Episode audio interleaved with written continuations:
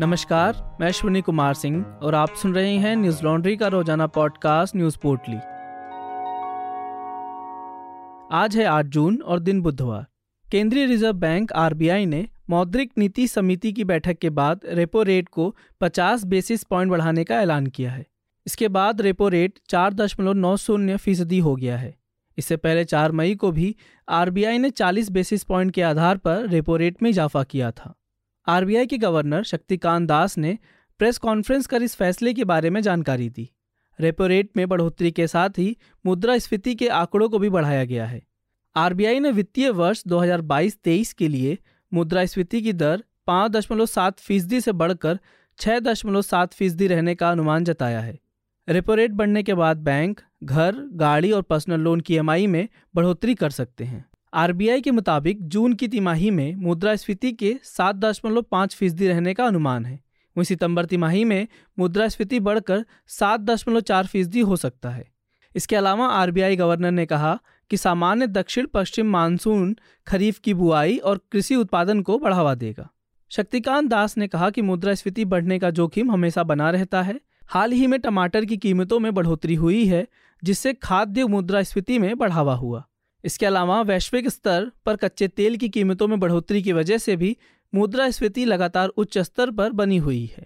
बता दें कि रेपो रेट वह होता है जिस दर पर आरबीआई से बैंकों को कर्ज मिलता है, जबकि रिवर्स रेपो रेट उस दर को कहते हैं जिस दर पर बैंकों को आरबीआई पैसे रखने पर ब्याज देती है। जब रिजर्व बैंक रेपो रेट में बढ़ोतरी करती है तो ब्याज दरों में बढ़ोतरी के कारण ग्राहक के लिए कर्ज महंगा हो जाता है। वहीं मुद्रास्फीति का मतलब बाजार में वस्तुओं और सेवाओं की कीमतों में लगातार बढ़ोतरी से होता है। मुद्रास्फीति बढ़ने से रुपये की कीमत कम हो जाती है, क्योंकि ग्राहक को बाजार में वस्तुएं खरीदने के लिए अधिक कीमत चुकानी पड़ती है।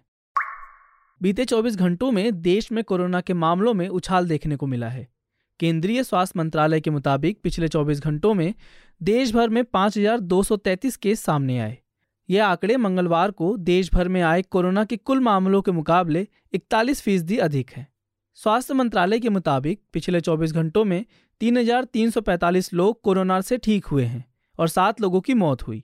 इसके साथ ही देश में कोरोना से होने वाली कुल मौतों की संख्या 5,24,715 पहुंच गई है। इससे पहले मंगलवार को 24 घंटे में कोरोना वायरस संक्रमण के 3,714 मामले सामने आए थे।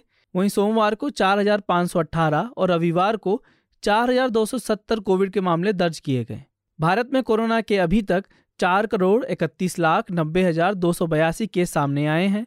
इसमें से 4,26,36,710 लोग ठीक भी हुए हैं। देश में सक्रिय मामलों की कुल संख्या 28,857 है।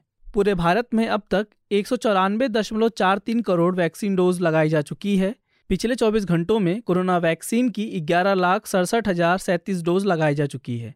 दिल्ली स्वास्थ्य विभाग की ओर से दी गई जानकारी के मुताबिक बीते 24 घंटों में दिल्ली में 450 नए मामले सामने आए, वहीं एक व्यक्ति की मौत हुई है। दिल्ली में मंगलवार को पॉजिटिविटी रेट बढ़कर 4.94% हो गया। महाराष्ट्र में भी कोविड के मामलों में बढ़ोतरी हुई है। नवभारत टाइम्स की एक रिपोर्ट के मुताबिक बीते 24 घंटे में मुंबई में कोविड-19 के 80% मरीज बढ़ गए हैं। भारत के अलावा दक्षिण कोरिया में कोविड के मामलों में बढ़ोतरी हो रही है। दैनिक जागरण की खबर के मुताबिक मंगलवार तक कोरिया में 13,358 नए कोविड के मामले दर्ज किए गए। समाचार एजेंसी शिन्हुआ ने स्वास्थ्य अधिकारियों के हवाले से बताया कि दक्षिण कोरिया ने 24 घंटे पहले की तुलना में सोमवार तक 6,172 नए कोविड मामले दर्ज किए थे।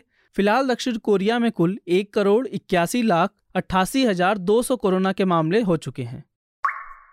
दिल्ली के जामिया मिलिया इस्लामिया मेट्रो स्टेशन के पास इलेक्ट्रिक मोटर पार्किंग में बुधवार सुबह आग लग गई। आग लगने की खबर मिलने के बाद दमकल की 7 गाड़ियों ने मौके पर पहुंचकर आग पर काबू पाया। बताया जा रहा है कि आग सुबह पार्किंग में इलेक्ट्रिक गाड़ियों के चार्जिंग पॉइंट में शॉर्ट सर्किट के कारण लगी। आग तेजी से चारों तरफ फैल गई। एनडीटीवी की रिपोर्ट के मुताबिक आग लगने से कई गाड़ियों को नुकसान पहुंचा है। 10 कारें, एक मोटरसाइकिल, 2 स्कूटर, 30 नए ई-रिक्शा और 50 पुराने ई-रिक्शा इस आगजनी की चपेट में बर्बाद हो गए। इस हादसे में किसी भी तरह की जनहानि नहीं हुई है। दिल्ली अग्निशमन सेवा के एक अधिकारी ने बताया कि इस हादसे में कई गाड़ियां जल गई, हालांकि आग पर काबू पा लिया गया है। गर्मियों में आग लगने की घटनाओं में काफी तेजी आई है। पिछले मंगलवार को नॉर्थ ब्लॉक स्थित गृह मंत्रालय के दफ्तर में देर रात आग लग गई थी। आग की चपेट में 2 कमरे आए और कमरे में रखा सारा सामान जलकर राख हो गया। इससे पहले दिल्ली के मुंडका मेट्रो स्टेशन के पास 13 मई को भीषण अग्निकांड हुआ था। एक 3 मंजिला इमारत में आग लग गई थी। इमारत में सीसीटीवी बनाने वाली एक कंपनी का दफ्तर था। इस हादसे में 27 लोगों की दुखद मौत हुई थी, जबकि 12 लोग जख्मी हो गए थे। न्यूज लॉन्ड्री ने इस अग्निमिशन को विस्तार से कवर किया था। इस घटना में मारे गए कुछ लोगों की पहचान अब तक नहीं हो पाई है। घटना के समय वहां मौजूद चश्मदीदों के मुताबिक आग इतनी तेजी से फैली कि बिल्डिंग से लोगों को निकलने का मौका ही नहीं मिला। कुछ लोगों ने बचने के लिए खिड़कियों से ही छलांग लगा दी थी। इस रिपोर्ट का शीर्षक है मुंडका आगजनी 27 लोगों की मौत, रात भर भटकते परिजनों का संघर्ष, जिसे आप हमारी वेबसाइट hindi.newslaundry.com पर पढ़ सकते हैं। न्यूज लॉन्ड्री 100% विज्ञापन मुक्त प्लेटफॉर्म है। हम सिर्फ अपने सब्सक्राइबर्स के सहयोग से चलते हैं। इस तरह की रिपोर्ट्स आप तक अपने सब्सक्राइबर के सहयोग से पहुंचा पाते हैं। अगर आपको लगता है कि न्यूज लॉन्ड्री का यह प्रयास सही दिशा में है और मीडिया पूरी तरह से विज्ञापनदाताओं के दबाव से आज़ाद रहे, तो newslaundry.com को सब्सक्राइब करें और गर्व से कहें, मेरे खर्च पे आज़ाद हैं खबरें। भारतीय महिला क्रिकेट टीम की पूर्व कप्तान मिताली राज ने अंतर्राष्ट्रीय क्रिकेट से संन्यास ले लिया। उन्होंने अपने इस फैसले को ट्विटर पर शेयर कर लोगों को जानकारी दी। मिताली ने ट्वीट करते हुए लिखा, कोट, आज वह दिन है जब मैं अंतर्राष्ट्रीय क्रिकेट के सभी प्रारूपों से संन्यास ले रही हूँ। जब भी मैंने मैदान पर कदम रखा, मैंने भारत को जीतने में मदद करने के इरादे से अपना सर्वश्रेष्ठ दिया।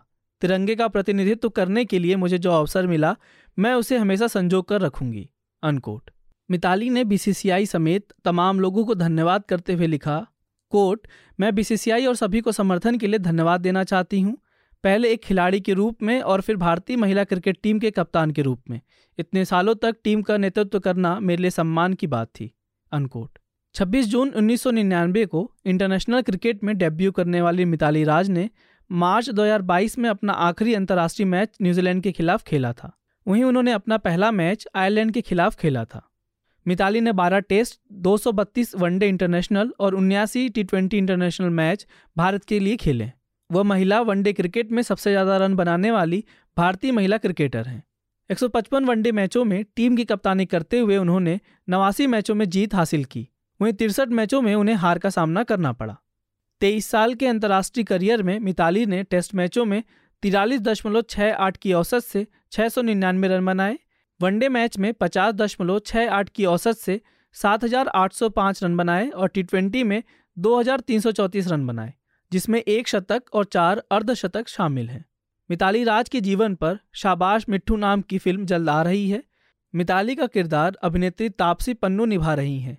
यह फिल्म 15 जुलाई को रिलीज होगी। ब्रिटेन का रेलवे नेटवर्क इन दिनों हड़ताल पर है। 3 दशकों में यह रेलवे नेटवर्क की सबसे बड़ी हड़ताल है।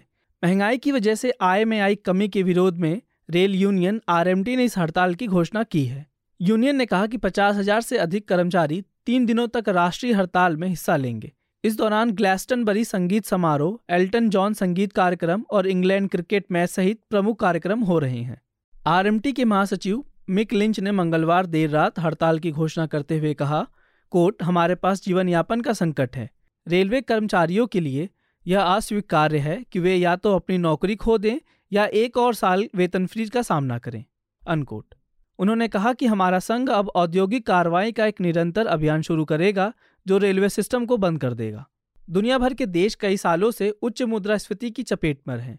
यूक्रेन युद्ध, कोविड के दौरान हुए लॉकडाउन से ईंधन, ऊर्जा और खाद्य कीमतों में लगातार बढ़ोतरी हो रही है। ब्रिटेन की वार्षिक मुद्रास्फीति दर 9% पर पहुंच गई है। यह 40 सालों का उच्च स्तर है। आरएमटी ने लंदन के भूमिगत रेलवे नेटवर्क ट्यूब पर अपने सदस्यों के 24 घंटे के वॉकआउट की घोषणा की है। यह जून 21 को होगा। लिंच ने कहा कि हमारी यूनियन बातचीत के लिए तैयार है। हमने जिम्मेदार लोगों को महीनों से जारी व्यवधान रोकने के लिए नए प्रस्तावों के साथ आने का आग्रह किया है। वहीं ब्रिटेन के परिवहन सचिव ग्रैंड शैप्स ने कहा, यह बेहद निराशाजनक है कि आरएमटी ने हड़ताल की घोषणा की है। हम हड़ताल के कारण होने वाली परेशानियों को कम करने के लिए काम कर रहे हैं। आज बस इतना ही। कल लौटेंगे खबरों की नई पोटली के साथ। नमस्कार। न्यूज लॉन्ड्री के सभी पॉडकास्ट टिचर, आईट्यूज और दूसरे पॉडकास्ट प्लेटफॉर्म पे उपलब्ध हैं। खबरों को विज्ञापन के दबाव से आजाद रखें। न्यूज लॉन्ड्री को सब्सक्राइब करें।